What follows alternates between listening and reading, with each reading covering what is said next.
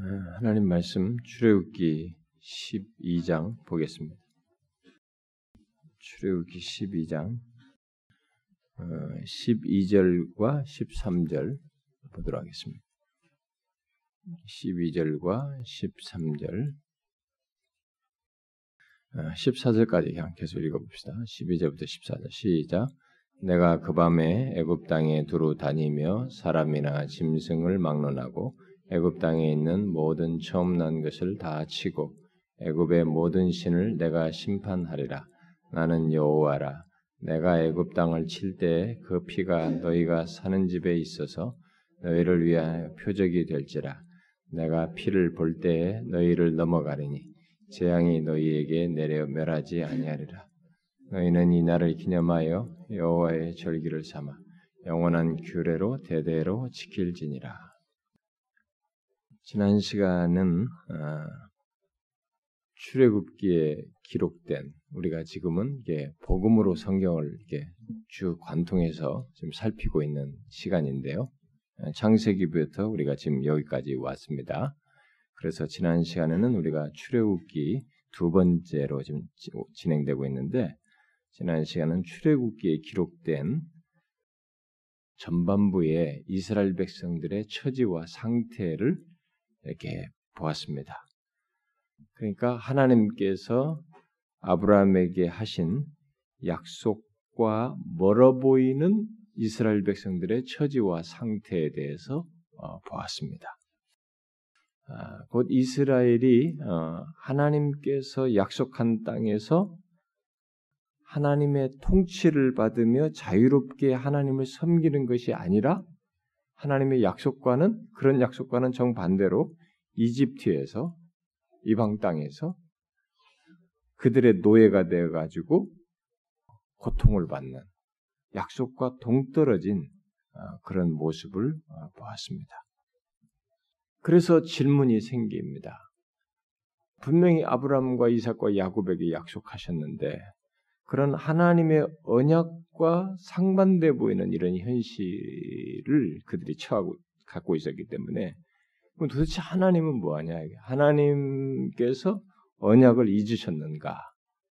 아, 긴 시간인데요. 긴 시간 동안에 이런 상황이 언약이 성취된다고 하는 어떤 그더 여명이 밝아오는 것처럼 이렇게 확 드러나는 게 아니라 오히려 부정적인 것이 더 점진화되어 있기 때문에 그럼 하나님께서 언약을 잊으셨는가? 언약과 관련해서 하나님께서 아무것도 하지 않고 계시는가? 라는 질문이 야기될 상황이었다고 그랬죠. 그러나 과연 진짜 하나님께서 그러시는가? 이 질문은 예수를 믿는 우리에게도 똑같이 적용됩니다. 우리들이 하나님께서 자기 백성들과의 관계를 가지시고 언약을 지키시고 약속을 지키시는 것과 상반되는 것 같은 상황과 경험을 하게 될 때, 그런 처지에 우리가 놓이게 될 때, 우리들은 도대체 하나님께서 약속을 잊으셨는가? 지금 하나님 도대체 뭐 하시는가? 그렇게 반문을 제기할 수 있게 됩니다. 이스라엘 백성들이 그런 반문을 야기시킬 상황에 있었지만, 진짜 하나님이 그러신가? 그러셨어요? 이스라엘 백성들은 하나님의 활동을 못 보고 있었습니다.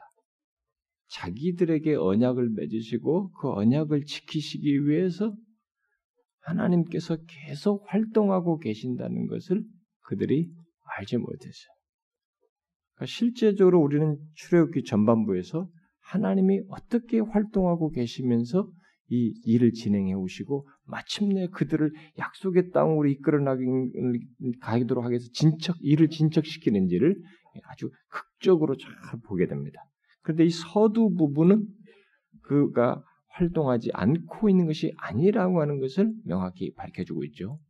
하나님께서는 이스라엘 자손들을 기적적으로 번성해 70명이 갔는데 대민족을 형성하도록 기적적으로 번성케 함으로써 큰 민족을 이루도록 하셨고 또 이스라엘을 구속하기 위한 하나님의 도구로 쓰임 받은 중보자로서 그를 사용해서 하신 하나님 만나셔서 그, 그를 통해서 하시기 위해서 모세를 출생 때부터 이게 어, 관여하셔 가지고 바로 그를 선택하여 세우시는 그리고 마침내 다 죽이는 상황인데 그 모세를 살려서 이 바로의 왕궁에서 성장하도록 하시는 그런 모든 내용 속에서 하나님은 언약을 지키시기 위한 활동을 하시는 것을 보게 됩니다.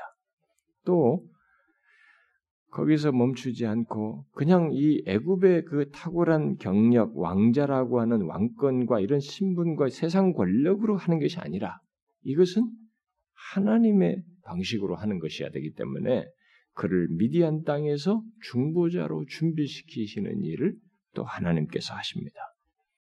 그야말로 아브람과 이삭과 야곱에게 한 언약을 이루시기 위해서 하나님께서 부지런히 활동하신 사실을 이 출애굽기 초기 내용 속에서 볼 수 있습니다. 모세는 이스라엘을 구원하기 위해 하나님께서 선택하여 준비한 자인 것을 결국 이제 이스라엘 백성들에게 다가가서 드러내야 되는데 바로 그것을 드러낼 수 있는 근거로 하나님의 이름 여호와라고 하는 하나님의 이름과 표적과 기사를 네가 드러냄으로써 그것을 증거할 수 있을 것이다. 라고 이제 말씀을 하시죠. 자, 우리가 그 부분까지 지난해서 살폈습니다. 자, 이제 하나님께서 아브라함에게 언약하신 것을 이루시기 위해서 그동안 말씀하신 것에 이어서 그들과 아, 이스라엘 백성과 맺은 언약을 하나님께서 어떻게 이루어 가시는지 아, 그것을 아, 오늘 이렇게 최소한 15장 정도까지 연결지어서 보도록 하겠습니다. 하나님께서 모세에게 이스라엘을 자유하게 하는 구속 사건, 이들을 구원하시는 구속 사건과 관련해서 기적적인 표적을 반복적으로 행할 것을 말씀하셨어요.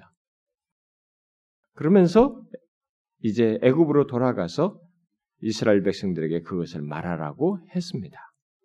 실제로 모세는 표적과 기사를 나타냄으로써 이스라엘에 대한 언약을 성취하기 위한 일을 행하게 됩니다. 하나님의 도구로서. 자, 그런데 여기서 우리가 하나님께서 그 언약을 성취하기 위해서 모세를 통해서 일하시는데 이제 표적과 기사를 반복적으로 행하면서 하시, 하게 할 것을 얘기했는데 그렇게 하면서 여호와께서 이것을 하신 것을 알게 하시고 여호와 이름을 알게 할 것이다라고 했는데 이때 이 표적을 행하는 것에 대해서 잠깐 우리가 먼저 좀 정리할 것이 있습니다. 표적이라고 하는 것을 우리들이 이제 무조건 표적하면 음, 하나님께서 나타내시는 이 표적은 무조건 기적적이어야 한다라고 생각할 필요는 없습니다. 표적. 그 성경에서 표적을 어, 기적적인 것으로 말하기도 하지만 아닌 경우도 있어요. 아, 그러나 이 표적이라는 말이 성경에서 이 출애굽기 위해서 이제 표적 이 드러나는 것이기 때문에 이게 이제 중요한 표적과 관련해서 중요한 내용이기 때문에 이걸 정리하는 겁니다. 이 표적이라는 말이 기사, 네, 기적, 기사와 연결되어서 사용될 말 나올 때는 이 표적은 기적적인 사건을 말합니다. 아, 그런 예가 성경에서 이 출애굽기와 예수님에게서 나타나죠. 여기 애굽에서 이스라엘을 해방, 해방시키는 이, 이 출애굽기 전반부의 기록에서 또 후에 출애굽을 언급한 뒤에 후대의 기록에서 뭐 신명기나 느에미아나 뭐 에레미야 같은 기록에서 보면은 이 표적과 기사를 묶어서 얘기하면서 이 표적이 기적적인 표적이었다라는 것을 말합니다. 또 다른 이제 한 예가 바로 예수님과 그의 제자들이 한 사역에서 이 두 말이 나오게 되죠. 자, 이런 사실은 표적과 기사라는 말이 구속 사건에 수반된다는 것을 시사해 주는 거예요. 제가 이런 얘기를 설명을 하는 것은 우리가 성경을 이렇게 전체 연관성이 있기 때문에 하나님의 진리는 단편지고 단독적이지 않고 전체 총체적으로 연결을 가지고 점진적인 계시적 성격도 가지고 있고 그렇기 때문에 지금 제가 설명하는 것이에요. 그러니까 표적과 기사라는 말이 구속 사건에 수반되는 말로서 나오고 있어요.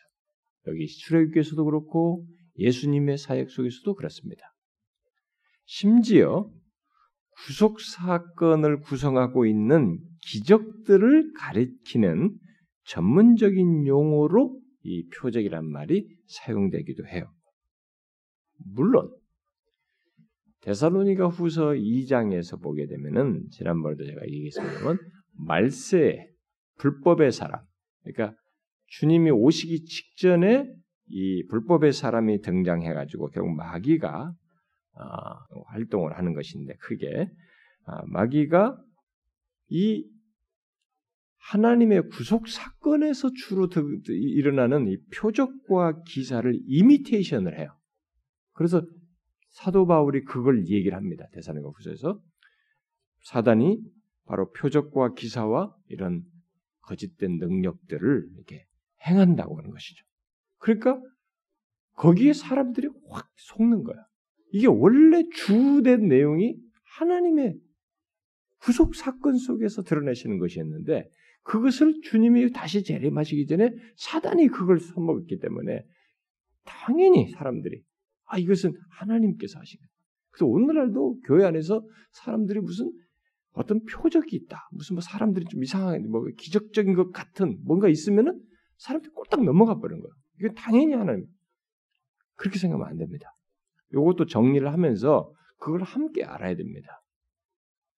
그러나 먼저 원래 이 표적과 기사는 구속 사건을 구성하고 있는 기적을 가리키기 위해서 사용되었어요. 이 출애굽에서부터 그것을 시사했고 예수님과 제자들이 실제로 그렇게 했습니다. 어쨌든 우리는 여기 음, 출애굽기에서 하나님께서 모세를 통하여 열 가지 재앙을 내리시는데 표적과 기사를 나타내시 열 가지 재앙을 내리시는데 그 재앙은 두 가지 양면의 성격을 가지고 있죠. 한편은 이스라엘 백성들에게는 구원의 의미를 갖는 것이고 하나님의 표적에는 바로 이런 양면성이 있어요. 구원의 의미가 있고 다른 한편에서는 바로 애굽이죠. 이스라엘에 대한 대적이고 거스리는 자들이죠. 하나님의 백성들은 거스리는 자. 바로 그런 애굽에게는 심판으로서 주어진 표적과 기사인 거예요. 이 표적과 기사가 이런 양면성을 가지고 있습니다. 어, 그열 가지 재앙을 바로 그런 특성으로서 드러내는 것이죠. 그렇게 하심으로써 양면의 특성을 가진 이 표적과 기사를 열 가지 재앙을 통해서 나타내심으로써 하나님께서 무엇을 드러내시냐면 이스라엘과 애굽 사람들에게 이것을 행하신 이가 야훼다는 것, 여호와라는 것, 자기 자신을 계시하시는 일을 하시는 것입니다. 이게 이제 우리가 지난번에 출애굽기 6장에서 어, 읽었던 내용이죠. 응? 출애굽기 6장과 7장 5절에서 읽었던 내용입니다. 자, 그런데 아, 이렇게 심판이면서 동시에 구원의 성격을 지닌 재앙은 애굽의 신들에 대해서는 어떤 의미가 있겠어요? 자, 애굽의 신이 너희들도 그, 그, 그 지역에는 자기들이 믿는 신이 있단 말이야. 그럼 너희들의 신이 있다면 이제 이 재앙을 이겨야 되잖아요. 첫 번째, 두 번째 이렇게 이미테이션 하지만 못 이기죠. 어, 애굽의 술사도 또 다 이것은 저들의 신이다. 다 인정을 하게 되는데 결국 뭡니까? 이 심판이면서 구원의 성격을 지닌 이 재앙이 결국 표적과 기사가 애굽의 신들이 무력하다고 하는 사실을 증거하는 것입니다. 애굽의 신들이 거짓이라고 하는 것을 증거하기도 하는 것입니다. 그런데 우리가 그렇게 증거하고 있음에도 불구하고 애굽의 신을 대변하는 바로 왕이 어떻게 행동을 해요? 이스라엘 백성들을 내보내줄 내보내주려고 하질 않습니다. 어? 지속적으로 거절해요. 그런데 그 내용 속에서 우리가 눈에 띄는 것은 하나님께서 바로의 마음을 완악하게 이전 번역으로는 강팍하게 하셨다는 표현이 있는가 하면 또 다른 말로는 바로가 자신의 마음을 완강하게 했다는 표현이에요. 어떤 게 맞습니까, 여러분? 더 조금 복잡하게 만들어 볼까요, 여러분을? 한번 9장을 보세요. 출애굽기 9장. 9장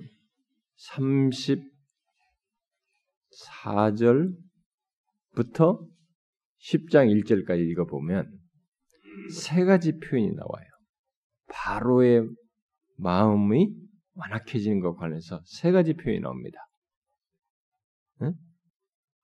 그의 완악함과 완강함에 대해서 세 가지 표현이 한꺼번에 이 세 구절에 나와요. 뭐예요? 첫 번째는 뭐예요? 34절에는 바로가 마음을 완악하게 했다는 것이에요. 바로가 마음을 완악하게 했다는 것이에요. 35절은 바로의 마음이 완악하여졌다는 거죠. 완악해졌다는 것입니다. 10장 1절은 누가 완악하게 해요? 에? 여호와께서 여기는 여호와께서 어? 이르시되 내가 그의 마음과 그의 신하들의 마음을 완강하게 하면 이렇게. 자, 누가 바로의 마음을 완악하게 예, 번역대로 강팍하게 하고 있습니까? 분명히 지금 다르잖아요. 누가 하고 있어요? 누가 바로의 마음을 완강하게, 강팍하게 하고 있습니까? 네? 여호와께서 그럼 앞에는 바로가 한 것은 뭐고? 우리가 하나님의 주권에 대해서 많이 배우자 우리 교회는 그러니까 물론 하나님의 주권을 많이 배우다 보니까 그냥 하나님의 주권적인 차원에서만 먼저 이 얘기를 꺼내려고 이제 할 수도 있어요. 그런데 1차적으로 우리가 여기서 어, 얘기를 할 때 지금 세 가지 표현에서도 밝히 세 가지 표현 중에서 두 개가 시사하듯이 바로가 자신의 마음을 완강하게 하고 자신이 의도적으로 그렇게 하는 것이죠. 의도적으로 하는 것이에요. 그래서 그로 인해서 심판을 받고 있는 것입니다. 그럼에도 하나님께서 바로의 마음을 완강하게 하셨다고 말을 하는 것은 뒤에 사도 바울이 로마서에 가서 이런 것을 언급을 다시 하죠. 로마서 9장에서 하나님의 선택 문제를 다루면서 언급한 바대로 하나님은 이런 문제에 있어서도 주권적이시다. 라는 것을 선택에서뿐만 아니라 바로의 마음을 완악하게 하는 것에서도 주권적이시다라는 것을 말해줍니다. 이렇게 해서 성경은 두 가지를 동시에 얘기해요. 뭐예요? 제가 우리 교수 많이 얘기하는 인간의 책임과 하나님의 주권을 동시에 얘기하는 것입니다. 잘 보시면 예수 좀 믿은 사람들 중에 보면은 대답을 하나만 하려고 그래요, 자꾸. 성경은 이 두 가지를 얘기합니다. 그래서 뭐 어려서부터 뭐 교회 좀 다녔다는 사람들 뭐 이래 보면 뭐 이 얘기 논쟁 나오면 이거 아니면 뭐 야, 하나님이 뭐 다 그 하나님이 다 하신 거지 뭐 어떤 사람도 야 하나님 어떻게 그러냐 말이야 어? 인간이 하는 것이 아주 한쪽 가지고 자꾸 얘기해요. 그리고 한참 이게 뭐 중고등학교에서 대학 들어가고 뭐 이렇게 사고가 막 한참 이게 반전할 때 이 문제 가지고 다 헷갈려요. 나자빠져요 여기서 이거 논쟁하다가 여기서도 밝히고 있습니다. 이 바로의 문제에서도 분명히 밝히다 두 가지가 함께 있습니다. 성경은 하나만 말하지 않아요. 이 두 가지가 서로 밀접하게 연관되어 있고 이 두 가지를 분명히 있는 것을 우리가 이해하는 영역에서는 완벽하게 미칠 수 없지만 또 설사 미치지 못한다 할지라도 하나님의 주권과 인간의 책임은 함께 수용해야 한다는 것이 성경의 계시예요. 여러분들이 뭐 좀 더 재미, 좀 더 성경을 강의를 좀 듣고 싶다 그러면은 뭐 제가 옛날에 교리반에서도 얘기했다시피 아니 그러면 주체자가 분명히 이 이 저기 바로인데 바로가 자기가 완악하게 해서 했는데 근데 하나님께서 완악하게 하셨 강팍하게 하셨다는 건 뭐냐면 하나님도 여기 주권적으로 하셨다는 주권이 그럼 어떻게 냐면 하나님은 죄를 창조하지 않으시는데 그럼 도대체 나쁜 쪽으로 조정하셨다는 말인가? 여러 가지 설명이 할 수 있어요. 가장 쉬운 설명은 뭐냐면 하나님은 자신이 주시는 일반 은총을 거두시면 돼요. 응? 그러면 인간은 본성대로 행하게 되는 것입니다. 모든 인간에게는 하나님이 양심적인 것을 행할 수도 없고 자연 이런 모든 것에 이 인간의 법과 이런 사람들의 도의와 이런 관계 속에서 행할 수 있는 자연 은총의 영역이 있어요. 하나님께서 모든 인간에게 악인들에게 다 베푸신. 근데 그것을 거두시면 인간은 본성적으로 행하게 되는 것입니다. 이러면은 하나님의 행동이 여기에 개입되는 거죠. 근데 악을 창출하지 않으면서 인간의 본성대로 하게 하는 것이면서 하나님의 뜻을 이루기도 하는 거죠. 뭐 이런 문제는 더 나중에 제가 깊이 할 때 있으면 다루도록 하겠습니다. 가장 가장 쉽게 설명하면 그렇다는 겁니다. 그래서 어쨌든 이 두 가지가 함께 수용돼야 돼. 그래서 지금도요, 여러분들이 이런 걸 조금 재밌게 한번 관찰하고 싶으면 인간을 다 보면 됩니다. 여러분들의 자식이든 누구든 친구든 애이든 결혼해서 살든 뭐 어떤 사람이든 아니 저 사람이 왜 이렇게 악한 거야?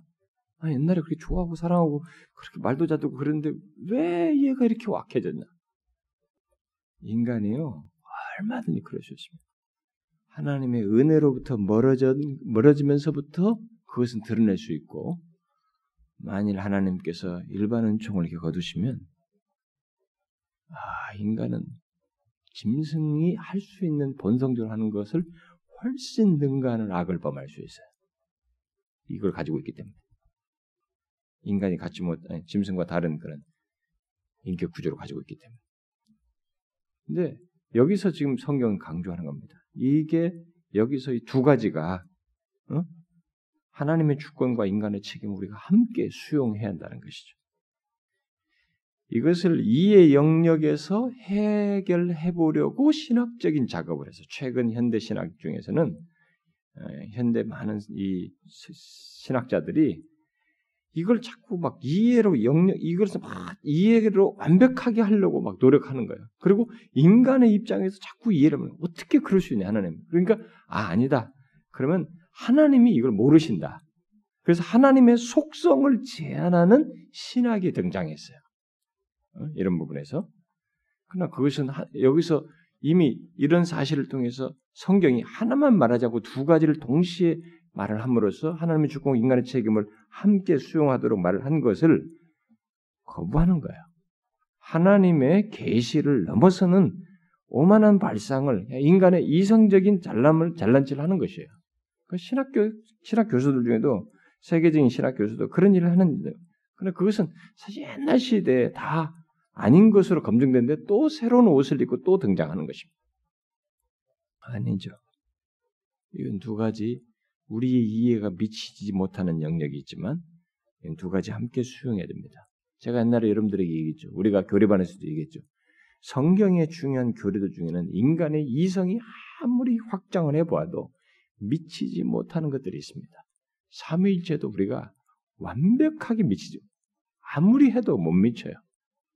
새 위가 계신데 동등하다, 하나다. 이거 못 미치거든. 또한 인격 안에 인성과 신성이 존재한다. 이거 못 미쳐요, 우리가. 우리가 그리스도와 연합했다. 이 연합했다는 게 상징이 아니라 실제 연합한 걸 얘기하거든요. 우리가 시공간의 차이가 있는데 이 그리스도를 믿는 자들과 연합했다는 이것도 이 신비적인 연합도 이해가 미치지 못합니다. 이 인간의 책임과 하나님의 주권도 이해가 미치지 못해요. 그러나 분명한 것입니다. 그래서 여기 지금 출애굽께서 이 사건을 얘기하면서 그걸 표현해 주고 있습니다. 자, 그런데 우리가 하나님께서 예굽의 표적과 기사로서 재앙을 내리시는 것과 관련해서 또 한 가지 이제 주목할 내용이 있습니다. 이 뭐 인간의 책임과 주권 말고 또 하나 주목하는데 그게 뭐냐면 이제 이것을 통해서 드러내는 유월절이죠. 음? 유월절의 시작에 대한 것입니다. 하나님께서 아홉 가지 재앙을 내리셨을 때 바로는 여전히 모세가 말하는 것을 하나님의 대언자로 말하는 모세의 요구를 듣지 않고 버텼습니다. 하나님께서 이전에 이스라엘을 자신의 장자라고 호칭하셨을 때, 음, 앞에 사장에서 그랬죠. 장자라고 호칭했을 때, 만일 바로가 이스라엘을 풀어주지 않으면 하나님께서 바로의 장자를 죽이시겠다라고 이미 경고하셨어요. 아, 근데 앞서 앞선 아홉 가지 재앙들은 애굽 사람들의 무리와 떨어져 살고 있는 고센 땅에 별도로 떨어져 살고 있는 이스라엘 사람들에게는 전혀 미치지 않았습니다. 아홉 가지 재앙이. 그러나 이제 이스라엘 사람들과 애굽 전역이 이 하나님의 마지막 열 번째 재앙, 하나님의 이 마지막 일격 아래 다 놓이게 하셔요.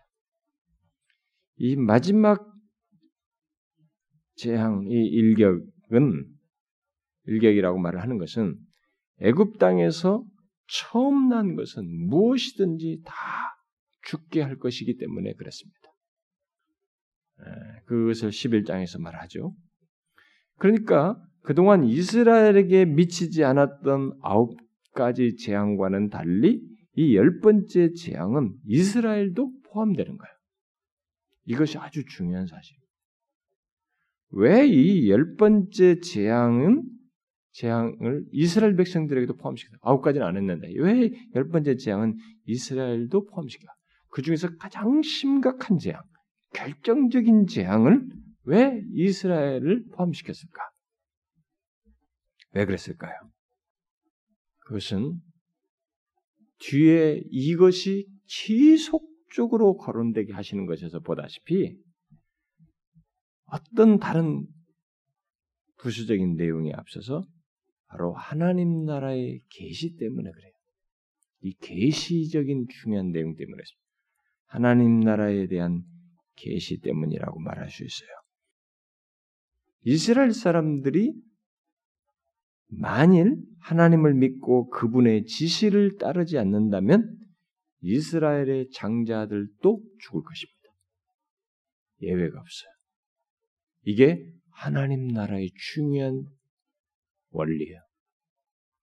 예외가 없습니다. 내가 이스라엘 백성 태어났으니까 소용없다는 것입니다. 내가 모태 신앙이니까 소용없어요. 하나님 나라는 그런 원리가 통하지 않습니다.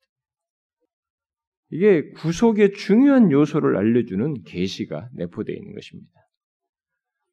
그들은 정해진 날에 흠없는 어린 수양을 각 가정당 하나씩 취해야 하고 4일 후에는 그 양을 죽여서 그 피를 각 집의 문설주에 발라야 했죠. 그 고기는 구운 다음에 바로 되지 않은 떡과 쓴나물과 함께 먹어야 했습니다. 그리고 각 사람은 곧 떠날 복장을 갖추고 준비해야 했습니다. 하나님께서는 음, 오늘 우리가 읽었던 그 12절에 기록된 대로 말씀을 하시죠. 내가 그 밤에 애굽 땅에 두루 다니며 사람이나 짐승을 막론하고 애굽 땅에 있는 모든 처음 난 것을 다 치고 애굽의 모든 신을 내가 심판할 것이다. 그러나 피가 있는 집은 하나님께서 넘어갈 것이다. 그 집안에 누구에게 누구에게도 죽음이 미치지 않을 것이다 라고 말씀하시죠. 아, 제가 이 부분은 옛날에 고난 주간 설교 때 다 한번 했어요. 너무 은혜로운 장면입니다. 제가 지난주 금요일에도 얘기했다시피 피를 성경에 보면 내가 하나님이 그래. 내가 내려가서 다 보고 지나간 하나님이 그의 사제를 통해서 결국 다 보고 가는 거야. 문지방 보고 피 있으면 통과, 통과. 일일이 그렇게 하셨다는 것을 시사하는 겁니다. 이게 하나님 나라의 중요한 계시예요. 하나님 나라는 철저하게 피로 구속받은 개인 개인의 구성원들로 구성되어 있는 것이에요. 피가 있는 집은 넘어간다. 아무도 죽음이 임하지 않을 것이다. 그리고 하나님께서는 바로 그 구원을 영원히 기뻐하기 위해서 모세에게 이 6월절 축제를 규례로 세우라고 지시하시죠. 영원히 지키도록. 자, 왜 6월절을 그런 특별한 방식으로 지켜야 하는지에 대해서 신학적인 이유는 언급되어 있지 않아요. 여기 성경에 보면. 그렇지만 그 모든 것은 6월절이 하나님의 구속사에게 패턴을 형성하는데 얼마나 중요한가를 우리에게 보여줍니다. 이게 하나님의 구속사에게 패턴을 제시해주는 아주 대표적인 것이 되는 거죠. 그래서 여기서 우리는 최소한 두 가지를 생각할 수 있습니다. 하나는 그 어린 양의 피가 하나님을 믿어 순종한 이스라엘 사람들을 덮어서 그들이 아무런 심판을 받지 않았다는 사실입니다. 그리고 언약의 원리가 이 구원받는데 적용되고 있다는 것이죠. 왜냐하면 언약의 원리가 가정 단위로 작용해요. 성경을 처음부터 끝까지 언약적인 관점의 성경을 보면은 하나님이 가정이라는 단위로 이렇게 언약을 말씀하셔요. 물론 거기에서 배제된 사람이 있지만은 예를 들어서 뭐 에서가 배제된다 이런 것이 있지만은 그것은 예외적인 소수들이고 보편적으로는 아브라함의 하나님, 이삭의 하나님, 앞서서는 노아의 가정 이렇게 가족 단위로 가정 단위로 언약을 맺으셔서 그 가정의 가장의 믿음이 가족 전체에 대해서 구원의 의미를 갖는 것으로 묘사를 드러내고 있습니다. 그래서 아브라함에는 이삭에는 야곱의 하나님 계속 이들은 가정 단위 이렇게. 그래서 제가 유아 세례 때마다 그 성경 구절 자주 읽잖아요. 그 간수가 자결을 나올 때 바울이 뭐라 그래? 주 예수를 믿어라. 그래야면 너와 그다음 뭐예요? 내 집이 이게 구원에서 구약에서부터 쭉 내려오는 가정 단위의 유니트를 거기서도 말을 하는 것이죠. 이제 요 두 가지 개념을 여기서 우리가 좀 캐치할 수 있습니다. 그 밖에 이 6월절이 상징하고 있는 내용들은 이 구원 사건이 이스라엘 역사에서 완성될 때까지 움직이면서 더욱 분명하게 드러나게 되죠. 그러나 이 6월절의 핵심적인 내용은 뭐, 뭘, 뭐니 뭐니 해도 피 흘림을 통한 구속이에요. 피를 보고 구속하는 거죠. 그래서 하나님 나라에 속한 이 모든 백성은 이 피로 말미암은 구속을 증표로 갖습니다. 이건 여기서부터 실제적으로 아주 리얼하게 경험하는 거예요. 막 저쪽에서는 예굽 땅에서는 막 죽음의 소리가 나는데 여기서는 그게 안 나는 거야. 이 피 때문에. 그러니까 피로 말미암은 구원, 구속. 이게 막 절결하게 경험하는 것입니다. 안에서는 그걸 경험하고 밖에서는 직접 그 피를 보고 한 집 한집한 집을 유월하시는 거예요. 하나님께서. 일단 성경은 내가라고 말하고 있기 때문에 주체자가 하나님이신 거 당사자인 것을 말합니다. 내가 지나가겠다. 유월하셔. 패스 오버 하는 거죠. 이렇게. 피 흘림을 통한 구속. 이게 하나님 나라의 그래서 우리들이 값싼 복음을 얘기한다거나 뭐 구원을 받는데 당신이 뭐 이렇게 하면 구원을 받고 교회 나와서 뭐 행복해지고 예수 믿 이렇게 하면 안 되는 거야. 누구든지 구원을 받고 하나님 나라에 들어오려면 이 사람은 예수 그리스도의 피로 뭐 여기서 말하는 어린 양의 피에 보라 어린 양이로다 이게 세례관이 말한 것처럼 바로 그 어린 양의 대상이신 예수 그리스도의 피로 말미암은 구속을 알아야 되는 것입니다. 이 구속의 비밀이 알고 당사자가 소유해야 되는 거예요. 이피 흘림을 통한 구속이 알지 못하고 그걸 소유하지 못한 사람은 하나님 나라의 백성이 될 수가 없고 진정한 그리스도인이 될 수 없으며 구원을 말할 수 없는 것입니다. 그냥 교회 생활을 적, 적응하는 것이죠. 그러면 어떤 사람들은 여기에 이스라엘 백성들이 그 가족이 있었잖아요. 그 아까 가족 단위로 이 가족 단위도 어린 아이들까지 똑같이 다 준비하는 거야. 특별할 준비. 그거 똑같이 먹으면서 어린 아이까지 똑같이 피를 통한 구속을 공유한 겁니다. 야, 이게 어른들 말고 너희들은 그냥 뒤로 빠져라. 어린 것들이 이런 거 봐, 피 이런 거 막 알 필요 없다. 안 그래요. 우리가 어린 아이 때부터 유치부 유아일 때부터 피를 통한 피 흘림을 통한 구속을 바로 오직 예수 그리스도를 통한 구속, 예수 그리스도를 통해서 하나님 나라의 백성이 되는 것을 알아야 되는 것입니다. 이걸 건너뛰면 안 되는 거예요. 실제로 이스라엘 백성들은 그 피 흘림을 통해서 구속받게 되죠. 그렇지만은 애굽 사람들은 어떻게 돼요? 이 열 번째 재앙으로 인해서 애굽 전역이 처음 난 것들이 다 죽음으로 인해서 특히 장자의 죽음으로 인해서 심각한 타격을 입고 진짜 통곡의 나라가 돼버리죠. 그러나 출애굽기에 계속되는 내용을 보면 하나님께서 애굽 사람들에게 행하실 일이 그것으로 끝이 아닙니다. 더 진행되는 것을 보게 되죠. 뭐가 더 진행돼요? 하나님께서 이스라엘 사람들로 하여금 홍해를 건너게 하심으로써 그들에게는 구원을 경험하게 하시지만 바로의 군대들을 쓸어버리는 그들에게 재앙을 내리시는 일을 추가적으로 하십니다.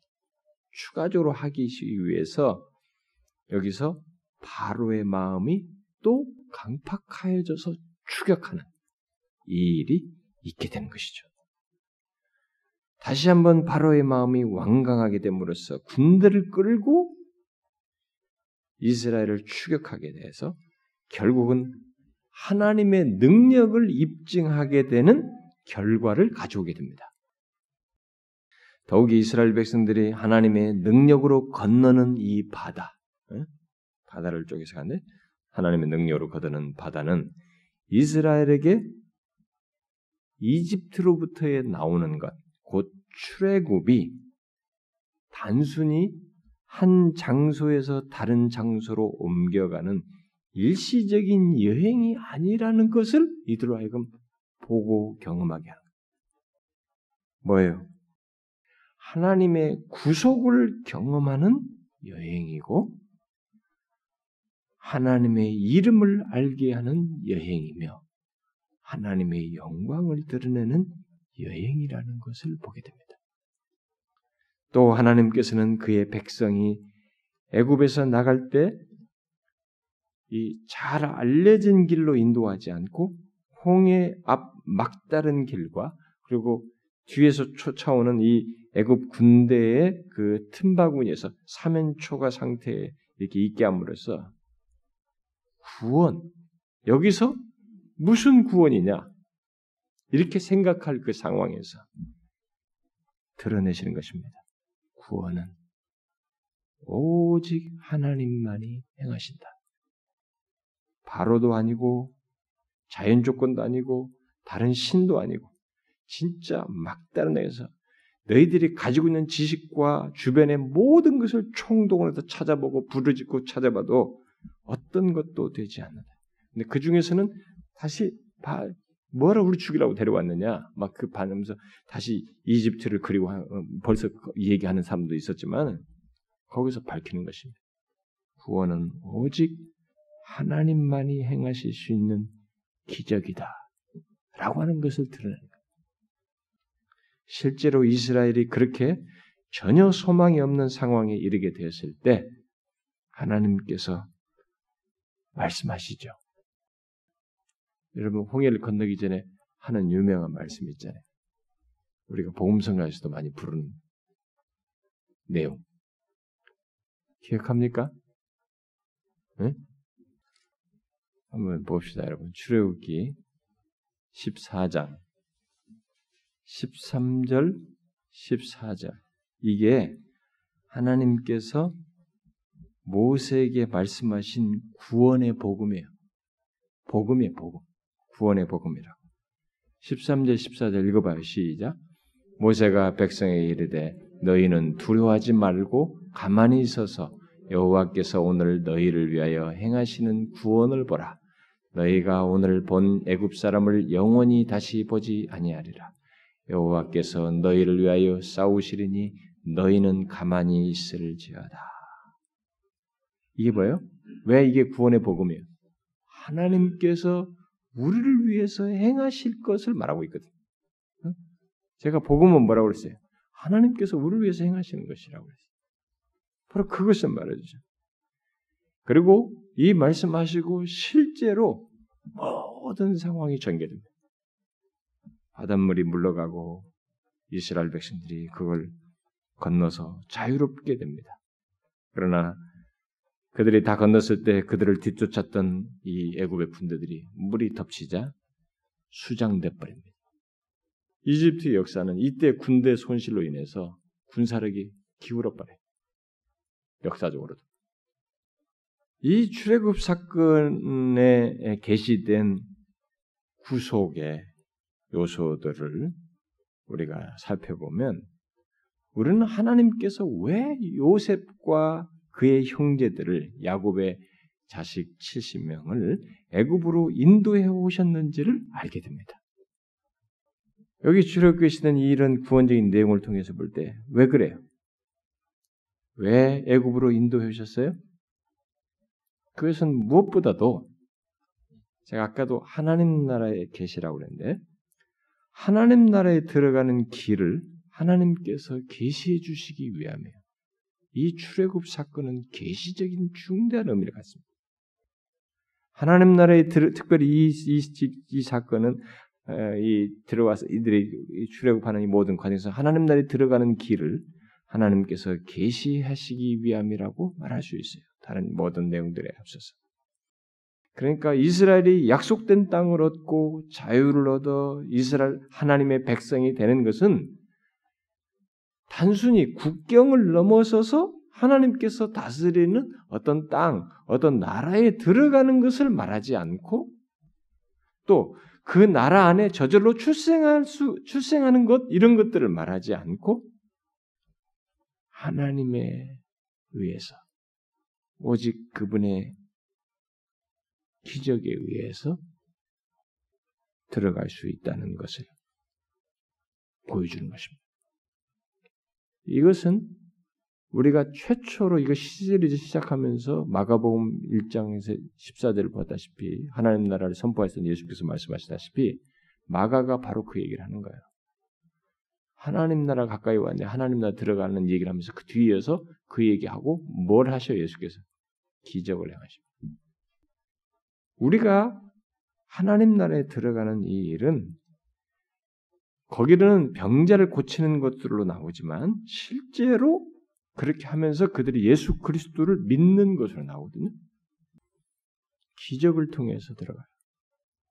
출생이나 자연적 출생에서나 이렇게 어디에 있거나 뭐 이렇게 해서 되는 게 아닙니다. 이 출애굽의 길을 이 출애굽 사건을 통해서 바로 그걸 계시해 준 거죠. 하나님 나라에 들어가는 것이.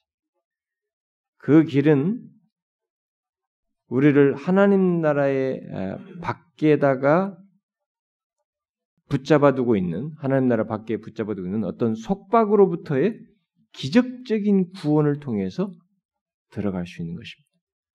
하나님 나라의 밖에 있는 조건, 애굽의 속박과도 같은 그런 조건에서 하나님 나라에 들어가는 것은 우리 자생적으로는 안 돼요. 하나님의 기적적인 구원을 통해서만 될 수 있는 것입니다. 그 출애굽기 사건을 통해서 그런 걸 보이는 거죠. 오직 하나님의 기적만이 우리를 하나님 나라에 들어가게 한다는 것입니다. 그러니까 오늘날의 신자가 됐을 때 그 신자들은 아, 내가 누구를 만나서 예수를 믿게 됐고 그냥 왔다 이렇게 생각하는데 그 이 과정에 하나님의 그, 그 과정이 예수를 믿지 않던 사람이 어? 속박에 사단의 굴레에 있고 사단의 속박에 있던 사람이 예수를 믿게 되는데 이 과정이 하나님의 기적이에요. 기적에 의해서 하나님 나라에 들어오는 거예요. 여기서 지금 계시한 것에 똑같은 것이 우리에게 일어나는 것이 실제적으로 영적인 면에서 여기 출애굽 사건에서 요 하나님 나라에 들어가는 이 문제를 하나님 나라의 계시를 아, 밝혀주고 있는데 이스라엘 백성들이 이제 계속 이제 이 계시를 이제 결국 후대에 가서 더 정확하게 적용되고 밝혀지지만 이들이 알아야 되는 것이죠. 하나님의 선택된 백성인 이스라엘이라 할지라도 본질상 하나님 나라에 관해서는 이방인이고 여행자들이라는 것입니다. 왜냐하면 그들 또한 에덴 밖에서 난 아담의 자녀들이기 때문에. 그러나 하나님께서는 자신의 구속의 길과 목적을 이스라엘 역사라는 맥락에서 계시하기를 원하셔서 바로 이런 경험을 통해서 하나님 나라에 들어가는 길을 밝혀 주시는 것입니다. 그래서 그들이 애굽에서의 노예 생활과 출애굽하는 사건을 통해서 인류가 악의 세력에서 노예 상태에 있다는 사실과 그런 상태에서 하나님의 백성을 구원하시는 데 있어서 하나님의 권능의 사역이 필요하다고 하는 이 사실을 여기서 계시해 주는 것입니다. 이 계시가 예수 그리스도 안에서 막 그대로 다 드러나는 거예요. 모든 일로 그래서 바울이 죄와 허물로 죽었던 우리라 그러잖아요. 우리가 죄와 허물 같은 노예 상태에 있다. 모든 악의 세력이 노예 상태에 있다는 겁니다. 그런 상태에서 하나님의 백성을 구원하시는 이 일이 우리 자생적으로는 안 된다는 거죠. 하나님의 권능의 사역이 필요하다. 그분이 우리에게 기적적으로 하시지 않으면 우리가 하나님 나라에 들어갈 수 없다는 것을 밝히는 것입니다. 그리고 그 14장 14절의 말씀대로 그의 백성을 위해서 싸우시는 하나님의 승리를 말하지 않습니까? 하나님께서 그의 백성들을 위해서 싸우실 때 하나님의 싸우심은 패배라는 것이 없다는 거예요. 반드시 승리한다는 것입니다. 하나님에 의한 구원은 똑같습니다. 하나님에 의한 구원은 실패가 없습니다. 언약 안에서 반드시 성취하는 것입니다. 언약과 먼 것 같았지만 반드시 언약을 이루셔서 이렇게 진행하시듯이 실패가 없습니다. 우리는 이 같은 출애굽기 역사 속에서 게시된 구속의 여러 가지 이런 내용들을 그동안에게 들었는데 이걸 여러분들이 잘 좀 정리해 보세요. 어? 처음부터 처음에 이스라엘이 처했던 노예 상태부터 그 노예 상태는 그들의 조상 아브라함과 이삭과 야곱에게 하신 언약의 약속들과 모순돼 보이는 상황이었습니다. 그래서 하나님께서는 그러한 약속들에 근거해서 이스라엘을 그러한 노예 상태로부터 끌어내시, 끌어내므로써 자신의 신실하심을 보여주겠다고 하셨어요. 그렇게 하심으로써 그분은 자신의 언약을 절대적으로 지키시는 하나님이신 것을 스스로 계시하신 거죠. 그러니까 하나님의 백성들에게 이 하나님의 이름표가 있다는 것이 여호와의 이름이 결부된다는 것이 얼마나 복된지를 보여줘요. 그래서 여호와라는 이름은 그 이후로 언약을 지키시는 신실하심을 언급하는 호칭으로 여겨지게 되죠. 그리고 구속은 하나님께서 자신의 적들에게 심판을 가하는 그분의 사역이다. 하나님의 백성들에게는 구속이지만 그의 대적자들에게는 심판을 가하는 하나님의 적극적인 또 다른 사역이라고 하는 것을 보여준 것입니다. 그리고 하나님은 그렇게 하심으로써 자신의 잃어버린 백성을 되찾으시고 그들을 위해서 마련해 놓으신 곳에서 그들을 자신의 백성으로 삼으신다고 하는 것. 어? 이런 내용들을 여기서 지금 이렇게 보여주고 있어요. 자, 이렇게 출애굽은 하나님께서 스스로 어떻게 할 수 없는 스스로 힘이 전혀 없는 한 백성을 위해서 행하신 초자연적인 구원이라고 하는 것을 처음 서두에서 쫙 밝혀진 겁니다. 그러니까 우리는 아, 이스라엘 백성들이 출애굽해서 이스라엘 애굽을 여기까지 참 멋지게 나갔다. 이런 상황 묘사만 이렇게 익숙하게 알고 있으면 안 됩니다. 이런 내용에 담겨져 있는 중요한 이 계시적인 내용을 캐치해야 되는 거죠. 어? 뭐예요? 이 출애굽이 이스라엘의 조건을 보시면 됩니다. 스스로 오히려 더 멀어졌잖아요. 노예했잖아요. 스스로 할 수 없는데 그런 한 백성을 위해서 하나님께서 언약을 지키시기 위해서 초자연적으로 구원하셔서 구원하셔서 이들을 이끌어내시는 자기 백성 삼으시는 이걸 보여주는 것입니다. 이 중대한 계시를 보여주는 것입니다. 모든 구원이 이런 폼을 다 가지고 있는 것입니다. 그렇기 때문에 예수 믿는데 뭐가 잘난 척하고 자기가 뭐가 있어서 예수 믿고 또 이런 생각 가진 사람들이 다 잘못된 생각을 가지고 있는데 구원이라고 하는 것은 스스로 어떻게 할 수 없는 우리에게 하나님께서 그 사단의 굴레 아래 있는 우리에게 초란적으로 구원 사역을 행하셔 우리를 구출해내는 것이에요. 그게 구원입니다. 그런데 이 전반부에서 이러한 사건들과 희생 제사가 서로 얽혀 있다고 얽혀 있는 것을 보여주고 있죠.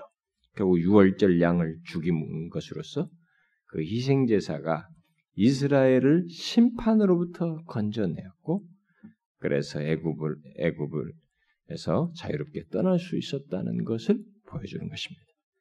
그래서 이 그 놀라운 하나님의 초자연적인 구속 구원 사역에 희생 제사가 있는 거예요. 피가 있는 것입니다. 응? 그래서 출애굽은 결국 그 하나님께서 이 희생 자사를 통해서 어, 피를 통해서 그들을 구출해내시는 으로 인해서 이들이 결국 자유와 믿음 그리고 그것을 즐거워하는 것 이런 것을 뒤이어서 드러내는 것을 보게 됩니다. 그러니까 출애굽 전 과정과 출애굽 이후를 보게 되면 이들이 이렇게 함으로써 믿음과 자유 그 다음에 그것을 즐거워하고 축하하는 그런 내용들을 보게 됩니다.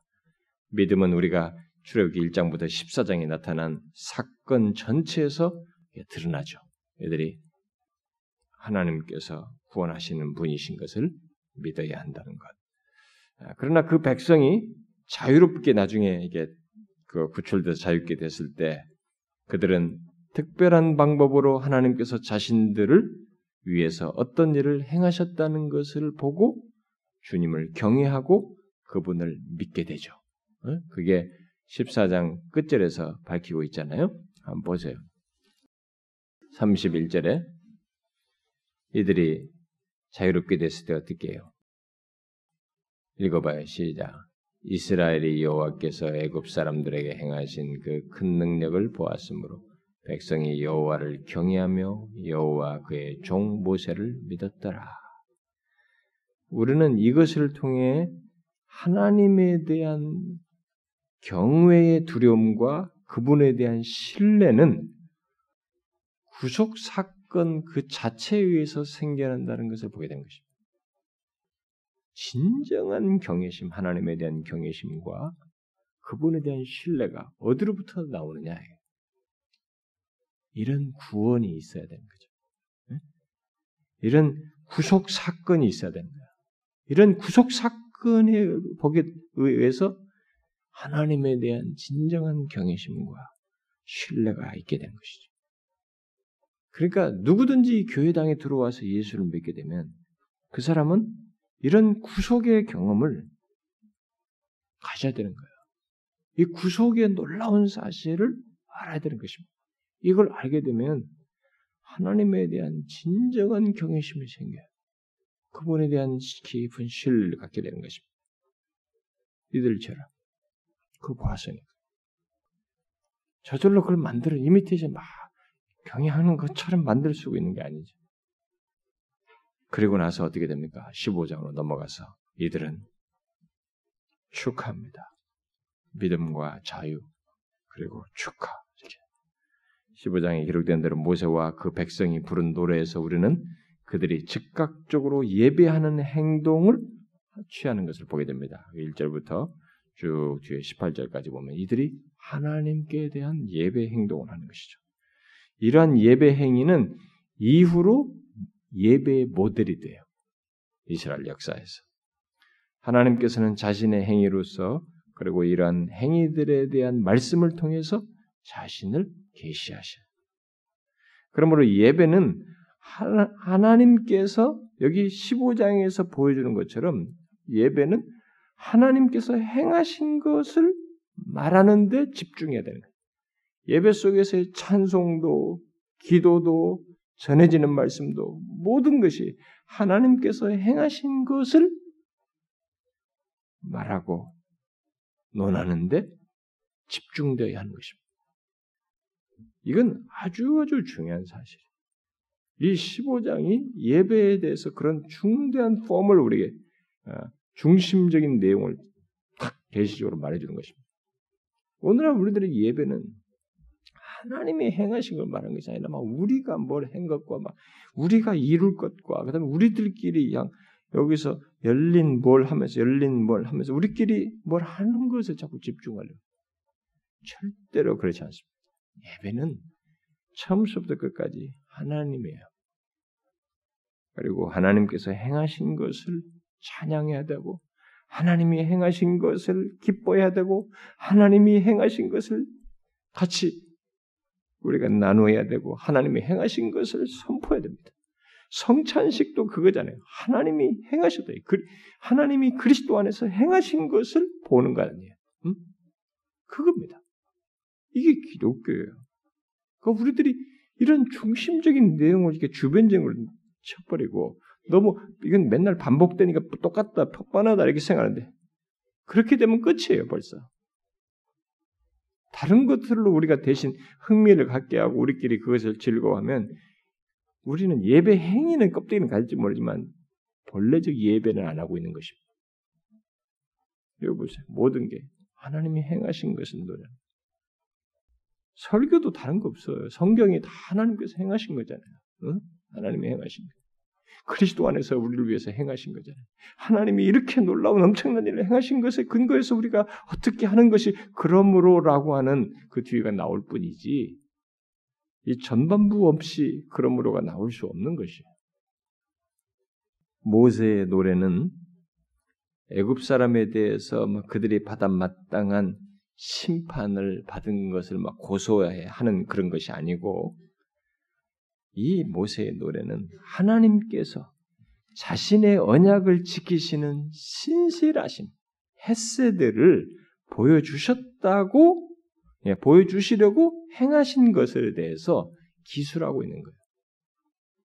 아, 하나님이 언약을 신실하게 지키시 그렇게 행하셨구나 지키시기 위해서 그걸 말하는 것입니다. 그리고 우리가 여기서 또 발견하는 것은 예배의 또 다른 행위는 어, 이미 유월절 음식을 먹는 먹는 출애 어, 이그 그 상황에서 또 바로 되지 않은 떡을 먹는 잔치에서 서술을 되었지만 예, 여기서 중요한 것은 그 거룩한 음식을 먹는 잔치를 통해서 이들은 매년 출애굽의 구속을 되풀이하는 것이 아니고, 음? 되풀이하는 것이 아니고 이 유월절을 계속 지키게 함으로써 단순히 그들을 매년 출애굽의 구속을 되풀이하라 그게 아니잖아요. 뭐예요? 그들을 위해 하나님께서 이미 이루어 놓으신 일을 축하하라는 거예요. 유월절이. 성찬도 사실 같은 맥락이에요. 이미 이루신 것을 축하하는 것입니다. 이들이 뭐 6월절 지킬 때 뭐겠어요? 뭐 출애굽 구속을 되풀이하겠어요? 그건 아니잖아요. 하나님께서 출애굽해서 이룬 거잖아요. 이미 이루어 놓은 것을 너희들이 축하하고 그걸 감사하고 기억하고 잊지 않고 그거잖아요. 그러니까 기독교 신앙은 바로 이거 여기서 출발해. 칼빈이 말한 건 기독교 신앙은 감사예요. 그래서 감사가 안 되는 사람은 신앙이 순서가 꼬여 있는 거죠. 거꾸로 하고 있는 거예요. 아니, 내가 이렇게, 이렇게 해서 이렇게 뭘 받아야지. 세상에서 하는 방식으로 하는 거예요. 내가 이렇게 이렇게 수고하면 이런 결과 주고 이런 열매 도 고 이렇게 칭찬도 있지. 그런 방식으로 자꾸 하는 거예요. 아니에요. 기독교는 스타트가 이렇게 이미 이루어놓으신 것에 대한 감사, 축하, 기쁨, 그것으로 이렇게 가는 것이. 그래서 여기 출애굽기에 기록된 노예 상태로부터의 구속, 어, 또는 불행한 처지로부터 자유케 되는 것을 뜻하는 것으로서의 이런 구속은 이제 성경에서 가장 의미심장한 주제 중의 하나가 돼버린 겁니다. 이것이 이게 이제 계속 패턴으로 나와요. 성경 전체에서 하나님의 구원을 이해하기 위한 가장 중요한 모델로서 이 출애굽에서 보여준 구원 얘기가 나오는 것입니다. 그래서 나중에 뒤에 아, 이사야서 뒷부분 보면은 자주 하나님을 바벨론의 포로 상태로부터 하나님의 백성을 건져내실 일을 얘기하면서 이스라엘의 구속주다 이렇게 말하죠. 이스라엘의 구속주. 우리는 여기 출애굽 개념이 출애굽에서 나오는 이 내용이 실제로 구속의 패턴으로 계속 되풀이되고 그 가운데서 하나님이 구속주로 나타나는 것을 보게 됩니다. 제가 지난번도 얘기했죠. 대표적으로는 이 애굽에서부터의 출애굽, 첫 출애굽에서부터 시작해 가지고 바벨론으로부터 이스라엘 백성들이 돌아가는 것, 어? 포로된 상태로부터 돌아오게 하는 두 번째 출애굽. 그리고 가장 이제 진정한 의미의 출애굽 뭐예요? 예수 그리스도께서 자기 백성들을 죄와 사망의 포로된 상태로부터 끌어내시는 구속적인 바로 구속주 예수 그리스도에 의한 진정한 출애굽이 있게 됩니다. 그러니까 이 출애굽은 그런 모형이죠. 우리가 다 포로 상태에서 이렇게 구출됐는데 우리가 죄와 사망의 포로 상태에서 예수 그리스도 구속주에 의해서 진정한 출애굽을 하게 되는. 그래서 우리들은 실제로 예수 믿게 된 사람들은 예수 그리스도에 의한 여기서 이렇게 출애굽해서 구원받은 사람처럼 예수 그리스도에서 출애굽한 그런 사람이라고 말할 수 있겠죠. 어쨌든 출애굽은 노예 상태 또는 포로 상태가 끝났다는 것을 선언하는 것입니다. 그래서 바울이 로마서서 우리는 죄로 말하면 정죄함이 없다. 끝났다는 거죠. 죄와 사망에서 고린도서 15장에서 죄와 사망함 쏘는 게 뭐냐? 거기서부터 우리 자유가 됐다 이거죠. 끝을 선언합니다. 그러나 그것은 이제 자유의 시작일 뿐이죠. 시작일 뿐이에요. 이제 제가 뒷내용을 다음 어, 뒷부분을 얘기하면서 더 덧붙여야 되는데 하나님께서는 자기 백성에게 어, 그의 백성으로 자유롭게 산다는 것이 어떤 것인지를 보여주기 위해 행하셔야 할 일들이 많이 있는 거예요. 그게 이제 우리가 뒷부분에서부터 출애굽 뒷부분에서 봐야 될 내용입니다. 어? 포로 상태에서 끝났어요. 자유가 시작됐습니다. 그 백성이 자유롭게 산다는 것이 과연 무엇을 의미하느냐? 내 맘대로, 본성대로, 내 하고 싶은 대로 한 것이냐? 이것을 보여주시기 위해서 하나님께서 또 다른 일을 뒤에서 이제 행하십니다. 이 백성들을 위해서. 우리는 그것을 뒷부분에서, 출애굽의 뒷부분에서 계속 보게 되겠죠. 어쨌든 우리는 이 앞부분에서 여기 출애굽기 전반부를 통해서 하나님의 구속을 분명히 보게 됩니다. 하나님께서 자기 백성들로 하여금 언약의 약속들에 따라 그분의 백성으로 살게 하시려고 그들을 이 모든 대적자, 외부의 세력에서 벗어나게 하시고 자유롭게 만드시는 하나님의 놀라운 구속사역, 기적에 의한 구속사역을 보게 됩니다. 그렇게 하나님은 언약을 성실하게 활동 이루시기 위해서 활동하시면서 이 극적으로 진짜 여호와가 하셨다. 여호와 외에는 아무도 할 수 없다 라고 하는 것을 출애굽할 때의 재앙에서부터 또 바다를 건널 때부터 계속 각인시키는 겁니다. 와, 그 외에는 여호와 같은 이가 없다. 그걸 예비한 거죠. 15절, 15장에서. 우리의 구원이 똑같습니다. 이 세상의 죄와 사망에로부터 포로 상태에서 구원할 수 있는 신이 누가 있냐? 죄가 내가 졌는데 이 죄를 누가 대신 처리하면 누가 우리를 구출해낼 수 있느냐? 여기서 오직 하나님께서 하신다고 말한 것처럼 예수 그리스도 안에서 하나님만 하시는 것입니다. 워낙 이 시대가 사상이 바뀌어가지고 종교다원주의가 돼 보니까 이런 얘기가 고리타분하고 여기지 모르지만 그건 현대 시대 우리들이가 만든 사상이야. 수천 년 거쳐서 인간은 이 분명한 사실을 역사 속에서 경험하면서 이 계시를 증거했고 이 계시 안에서 진실로 인간이 만들고 또 얼마든지 추구해 보아도 홍해 앞에 있고 뒤에 이스라엘 이집트 사람 앞에서 있을 때 아무도 구원하지 못했는데 오직 하나님에 의해서만 구원되는 것과 같은 똑같은 것을 지금 온 세월을 거쳐서 하나님께서 증거하셨고 증명하셨어요. 없습니다. 이 일을 하나님은 최종적으로 이 세상을 마무리하고 그리스도에서 오실 때까지 언약에 성실하게 활동하심으로써 진짜 우리를 죄와 사망으로 포로부터 구원하시는 분은 하나님밖에 없다고 하는 것을 마지막에 더 놀랍고 극적으로 보일 겁니다. 그리스도께서 다시 오실 때는 온 우주 만물이 단 한 번밖에 없는 극적인 상황을 통해서 진짜 홍해가 갈라지는 것과 비교할 수 없는 방식으로 구원할 리는 오직 하나님밖에 없다 라는 것을 보이시고 이 출애굽한 백성에게 감격이 있고 즐거운 것처럼 그리스도 안에서 구원받은 것이 얼마나 복된지 하나님 나라에 들어온 것이 얼마나 복된지를 여러분도 아셔야 됩니다. 신자는 이걸 알고 살아가는 것이죠. 이걸 알고 자유를 제대로 하나님이 가르쳐준 방식을 따라 제대로 누려야 돼. 그게 신자의 삶이죠.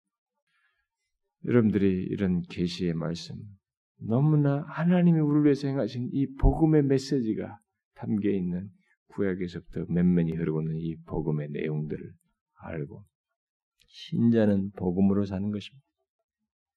저는 가끔 궁금합니다. 복음을 들으면서도 위로가 안 되고 기쁘지 않고 힘이 생기고 이렇게 삶의 의미를 발견하게 되고 이런 것이 없다 그러면 그거 정말 이상해요. 이보다 더 놀라운 사실이 어디 있습니까? 하나님 나라에 들어가는 것만큼 인간에게 소중한 일이 어디 있어요? 여기서 계시하시고 바로 그와 똑같은 일을 그리스도 안에서 우리에게 행하셨습니다. 이들이 해방감을 맛보면서 기뻐했던 것과 똑같은 자격을 우리가 가지고 있습니다. 그 조건 또한 가지고 있습니다. 이걸 알고 신자로서 사셔야 됩니다. 아시겠죠, 여러분? 기도합시다.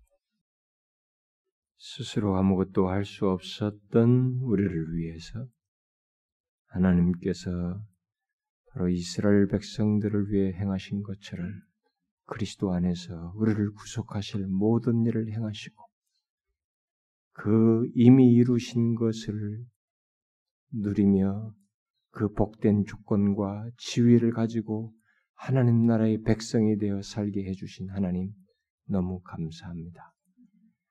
정말로 이것을 제대로 알고 누리며 살아가는 저희들 되게 하여 주시고 하나님 나라의 백성된 것이 진짜 우리에게 기쁨이 되고 삶의 의미를 갖게 하고 이 세상의 어떤 것보다도 귀한 것이 되는 실제로 그런 내용이 되는 우리 모두가 되게 해 주옵소서.